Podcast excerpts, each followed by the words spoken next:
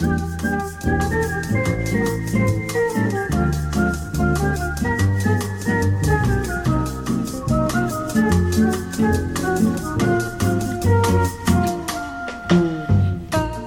this is Big Talk. Michael Glab here.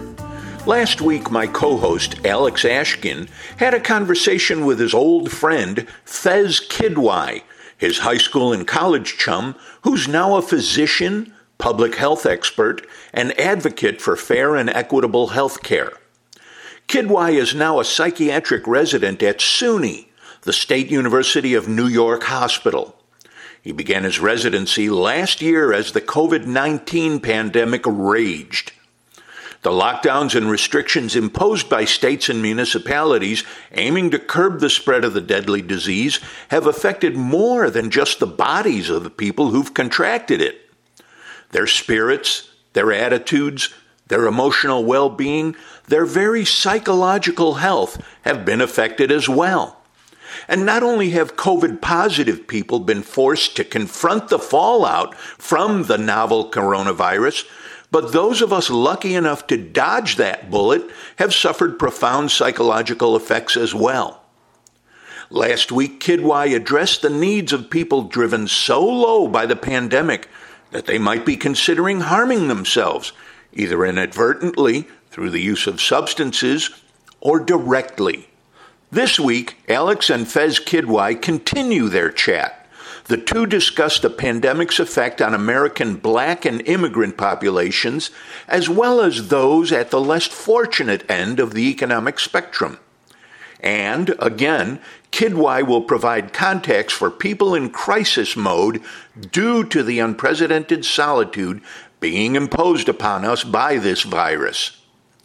Let's begin with Alex asking Kidwai about the American healthcare system's ability to handle all aspects of this pandemic. This is Big Talk. Talking about what we all deal with, the thoughts we deal with, and the environment we, we grow up in, mm-hmm. you actually had a very phenomenal convocation speech at your 2016 graduation at the Boston School of Public Health. Mm-hmm. And I, I would love to quote it uh, before launching into our next question. I learned that what often appears as misfortune is frequently a system of systemic failures as opposed to moral failures. Take obesity, for instance. Sometimes obesity is not a consequence of poor choices, but due to a lack of choices. There's little you can do to eat healthy when the only place you can shop for food is the liquor store down the street. You go on and say, privilege blinds us from seeing these things, and there's nothing wrong with being privileged. What is wrong, however, is choosing to be blinded by our own privileges. Mm. And so you, you eventually go on to say, as public health professionals, we're in the business of trying to save people from the dangers that they sometimes don't know about or do not mm-hmm. see in their own lives. Has this changed in the face of COVID 19? And do you think that some of the common perception of public health has ch- been altered by this global experience? I think there's a common refrain in, in, in public health that we only get attention when things start to go wrong because it's really hard to celebrate when things don't go wrong. You know, we've had massive public health successes, but that's not how the human human mind works. You know, you, you celebrate being cured of something like uh, like cancer, but you don't celebrate not getting cancer, and that's where that's more public health's domain in terms of preventing that outcome. So, unfortunately, by the nature, the very nature of the work, public health tends to be tends to only come into um, in, uh, to to the nat- to national attention when it's being scrutinized for why did something bad happen? Uh, it wasn't supposed to happen. Almost all public health practitioners agree that you know we certainly have a PR problem. I think we did see that with this pandemic. I think it starts with just the WHO taking perhaps a bit too long in declaring COVID the emergency that it was, and during some points being perhaps a little too self-righteous and condescending and simply telling people to, to stay home well you know that's just not an option for some of the disadvantaged groups in our in our community you know it's hard to tell someone to stay home when you don't have any any food to put on the table. I mean, you stay home, you don't uh, you don't eat. Your children don't. Eat. So those are things that I think we we could have done a better better job of, like emphasizing harm reduction over just um, offering you know bland and, and perhaps sometimes equivocal uh, statements. But by and large, I, I'm a little fatalistic about it because I think that our response, our government's response to the pandemic, was just so pathetic initially that uh, uh, we were we were really doomed from the from the start. So uh, we are we are definitely also co-opting flack that's directed towards the administration. So mm-hmm. the previous administration. Particularly in the age of social media, yeah. one of the biggest issues with public health is just sort of the rapid spread of misinformation. As both a public health professional and as somebody who's a lifelong academic and philosopher, what do you think should be done or could be done to combat this issue? And does that answer differ depending on which role you take?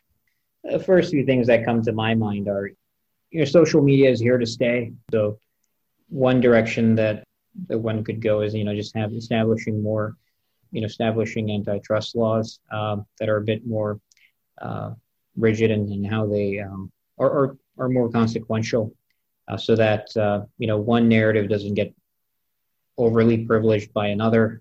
Uh, but i guess the more for me uh, the one thing that, that that resonates with me would be to start developing or start to inculcate critical thinking as a value something that we uh, we try and teach in, in, in, schools and really begin to value uh, in each other. Because i think with critical thinking uh, you can erect your own epistemic safeguards and uh, be able to say, well, that doesn't quite click. That doesn't quite make sense.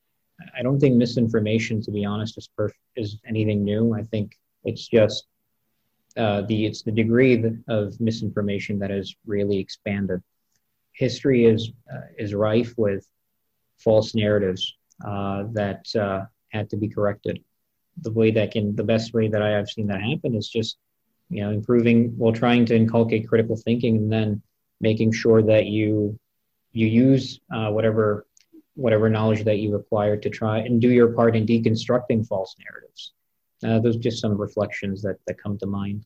The way i always like to think of critical thinking in a sense is just sort of learning the ability to learn and to absorb facts and check them against what you know what various sources say and it, it's tough because I think there's a certain level of rigor that goes on that mm. is a little bit not natural, mm. or at least not inherently natural in a lot of people's uh, thought process, mm-hmm. because it does sort of require us to take a step back, be a little bit either dispassionate or sort of depersonalize things and think about it from a more broad perspective, and sometimes yeah. that can be very difficult. One of the things that you had said in one of your articles is that physicians are no longer just healers, mm. but are also advocates for their patients against these bureaucracies and policies. Speaking at large about the cost of healthcare, the difficulties of making sure that they gain access to proper medication or care. And that's something that really hit home for me personally as somebody who dealt with an undiagnosed chronic illness for the better part of a decade. So, what do you say to any medical professionals that are listening or just folks that are dealing with an illness in terms of trying to improve their relationships between patients and their caregivers and what they can do. Cooperatively to sort of navigate these bureaucracies and policies? Yeah, no. Well, first of all, I, I, I do hope now, Alex, that you're that you're doing well. I know um, that was that was a tough time in your life, and uh, look at you for for the way you bounced back, man. Uh, thank so, you, thank you, and I'm doing great. Diet change, getting on a specialty medication has yeah. gone a long way between those two things, and mm-hmm. making sure I'm just being very mindful of it for all of our listeners, I, I have Crohn's disease, which is some combination of a genetic and um, environmental, perhaps epigenetic sort of con- mm-hmm. condition that uh, infects your GI system where it becomes overly inflamed and can mm-hmm. cause very severe issues. Fez was actually one of the people who sent me an incredibly thoughtful handwritten note actually when I got out of the hospital. And I still remember that because it, it, it just, it genuinely brought tears to my oh. eye but sorry, I, I, interrupted you. Please go on. No, no, I'm glad you did. No, uh, thank you for telling me that. First thing is, I think that I, I, I, I adore this profession, but I think it would be just flat out duplicitous if you know every physician or everyone in, in, in medicine didn't accept the fact that you know we have imbibed the the worst of uh, the United States as well as the best of the United States. Best being the ingenuity that we have in, in, in healthcare in the United States is really uh, uh, remarkable. But then, unfortunately, we've also imbibed the racist history of this uh, of this country, which is flat out undeniable. Uh, you have things like the Tuskegee syphilis experiments, where black people were being injected with with uh, you know uh, with syphilis and seeing their and, and you know being essentially left to left to die to measure outcomes. So you have those those gross episodes in our history. You know, uh, f- famous obstetricians who um, who were doing uh, forced uh, sterilizations on on on women, uh, hysterectomies, uh, some without even anesthesia on on black women. And it's if we think that's a uh, story of a bygone era, I think there are reports of that happening at certain detention facilities here in the United States immigrant um, migrant detention facilities.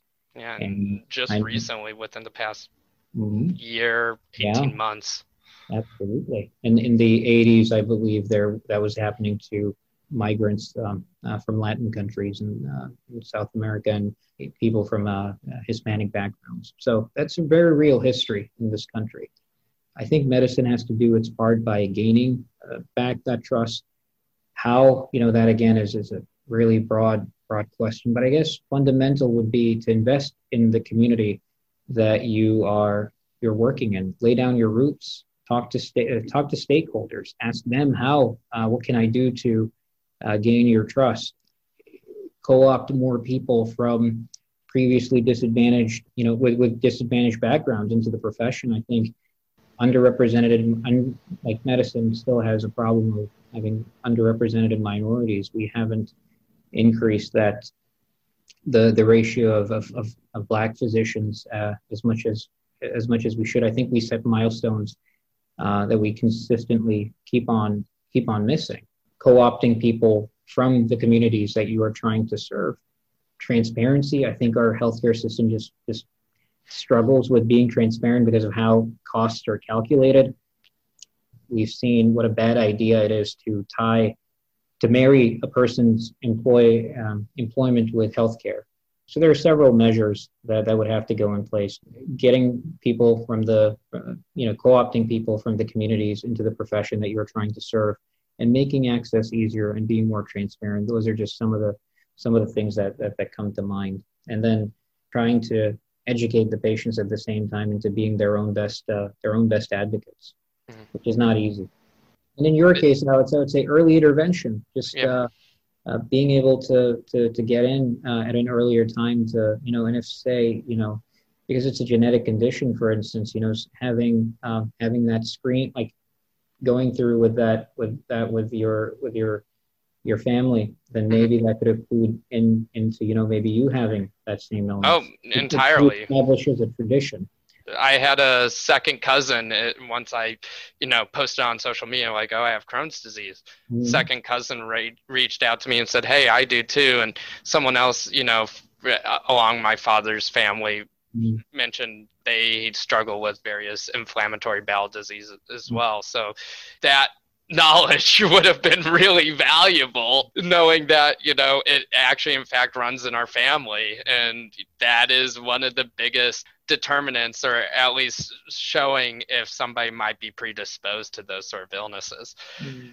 Our time is nearing an end.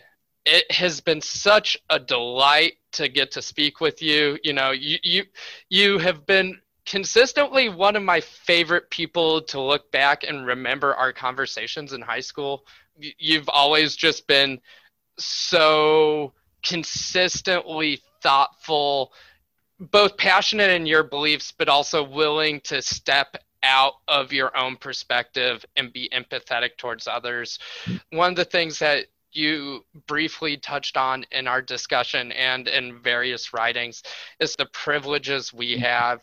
I know personally, as somebody who grew up in an upper middle class background in Bloomington, mm-hmm. as a mm-hmm. white cisgendered male, you know, mm-hmm. I've been privileged in a lot of ways, both in terms of just sort of how our communities are set up, heteronormativity. I get a big benefit of the doubt sometimes. And I, am just a little curious are you willing to share or uh, just opine a little bit about how privilege may have impacted your life or things that you might n- not necessarily view as um, something taken for granted, but something that you give thanks for because sometimes those privileges are good as well? One of my biggest privileges is uh, being my mother's kid, my father's kid, my brother's brother, my friends, family, you know, teachers, mentors who uh, saw someone struggling and me, you know, push them in the right direction. Great colleagues. Yeah, there's a, a whole bevy of things, a lot of privilege, and then you know uh, the things, the unearned privileges that a lot of us have, like yeah, like you said, being a cisgendered male in our society is is no less a privilege than any of the others that I've mentioned. Last week, Fez Kidwai talked about the Hippocratic Oath and one of its key components, kindness. The other, the over, the underlying theme of, of the of the oath, the, the modern version, is this this theme of kindness. You know, I, I tell my medical students the, the, the same thing that some of them, for instance, aren't particularly interested in psychiatry. You know, some of them want to be surgeons, some of them want to be OBGYNs, other specialties, which is obviously completely fine. Uh, we all have our passions in life. It's what makes uh, medicine a, good, a, great profession, what makes life worth living, the, the heterogeneity that you see. But what I always tell the folks that are not particularly looking to go into psychiatry is that if you learn anything from me, is that I try to make sure that no one on the treatment team can outmatch me in terms of showing uh, kindness and caring for the patient and by doing so, at least for me personally, I think that uh, it allows me to allows me to sleep at night. To be perfectly honest, because you know there are there are bad there are bad days when uh, you just a patient doesn't respond to therapy, and uh, maybe there's a setback in their care. Sometimes you lose a patient. So, uh, as an intern, you know you have six months of medicine and then six months of psychiatry in your first year. So uh, my first six months uh, of residency were spent on medicine, and uh, I lost a patient. They basically came in with internal bleeding, and there really wasn't much that could be done. In fact, more intervention would have in, probably led to a more painful death, and and and or and if there was some way of preserving life, uh, it wouldn't be on the terms that the patient wanted for themselves. So making sure that I took care of everything in terms of, you know, speaking to the family, arranging hospice follow up with the social worker, um, making sure that the team was on board, doing everything that I could in my power to uh, make sure that all the family had to care about and the patient had to care about was just going home. It, it wasn't so the satisfaction from that was really just this clarity, knowing that there there really wasn't anything that I more that I could have done in that in that moment to, to take care of that patient. So there was no jumping up and, and enjoy, obviously, quite the opposite. It, it, was very, it's a heavy emotion when you when you lose a patient. It's really one of the worst feelings you can have. But knowing that you did everything you could and knowing that you could not have been any kinder, you know, that's what that's what allows you to go another day. That's what allows you to sleep at night.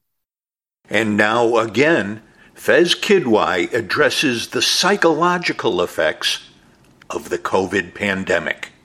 It has irreparably, and I don't. I always like saying for good or for ill, but r- let's be honest here, for ill. Um, it, it's forced some interesting changes and yeah. paradigm shifts, but I don't think anyone wanted to uh, go through a global pandemic to get these changes. It's changed our communities. It's changed how people have lived their lives. You began your psychiatry residency mm-hmm. during the middle of this pandemic. During this practice, have you noticed a particular impact from COVID on patients' mental health, whether it be chronic or acute? I'm sure you remember, and I'm sure the listeners will remember as well, that when the pandemic really started ramping up, we were hearing refrains like, "Oh, COVID is the great justify, a great equalizer. We're all uh, in this together." And very quickly, we learned that that was uh, a bunch of bull, because in an unequal society, anything that treats everybody equally leads to very unequal results. I think Madonna caught a lot of flack for that uh, as well, um, mm-hmm. for, for, saying that on, on, on Twitter. And I later one day this occurred to me that I think one of the monikers that she had was the the Material Girl, and I felt mm-hmm. well, funny bit of irony. Um, mm-hmm. I don't know why I'm hating on Madonna. There's no reason to, but uh, uh, but it's to make a point that you know COVID has only exacerbated the the fundamental uh, inequality that already exists in our country I, and the world. That's borne out by the evidence that you know black and brown people in the global south will suffer more, will suffer the brunt of this pandemic, and then the the real uh, the the continued injustice being that vaccinations may may not be available to the global south until possibly 2023 2024 mm-hmm. uh, because of all the rich countries having for the lack of a better word, just hoarding all the all the supplies. And um, here in the United States, still uh, because uh, black and brown people have traditionally struggled for access to care, uh, they're lacking behind in, in vaccination rates as well. Mm-hmm. So all of that is, is very very concerning as um, you know as, as a phys- physician in the United States at this point. Um, you have you know I think another study showed that people suffering from schiz- schizophrenia have seen a, um, uh, a threefold increase in mortality, and that's after adjusting for uh, demographics, sex, and um, other comorbidities. So, you know, I wouldn't want to pontificate on what what I think the reasons are for that, but you know, certainly thinking about things like lacking access uh, certainly comes to mind. Oh, and I want to clarify that uh, actually interpersonal violence presentations at the ED were the one were the was the one measure that that dropped, which is actually pretty uh, concerning because you know that means that people are probably trapped at home with their with their um, you know with their assaulters or their their victims. So that's pretty terrifying uh, statistic, really. As far as personal anecdotes, you you definitely hear personal stories of how you know people are were becoming further isolated from their from their loved ones. Mm-hmm. Uh, there are many patients that come to mind, but specifically uh, some in, in the geriatric population who were stuck in their rooms for three to four months, not being able to see your grandchildren, not being able to see your children. I mean, that's that's devastating. You know, and, and going back to mentioning the the rise in uh, overdose presentations to the ED, uh, you know, it, it's not hard to see that connection. It's just you self medicate when you're feeling hopeless all the things that, that I've, I've personally seen during this during this pandemic. Um, it's brutal. A lot of people struggling. Mental health treatment and maintenance has always been a little bit stigmatized, yeah. particularly sort of as a part of public discussion. Do you have any good advice for folks who are trying to sort of take their first step to begin working on their mental health or any sort of signs to look out for mm-hmm. when more acute intervention might be necessary?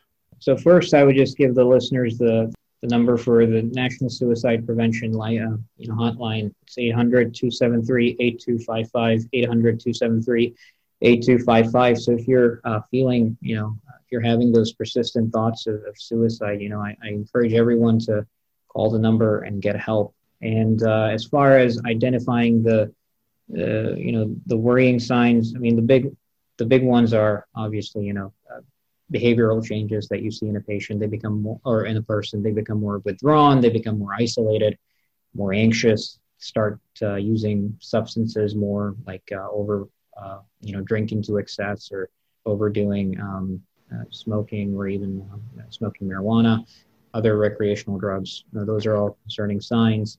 hyperactivity, disturbed sleep.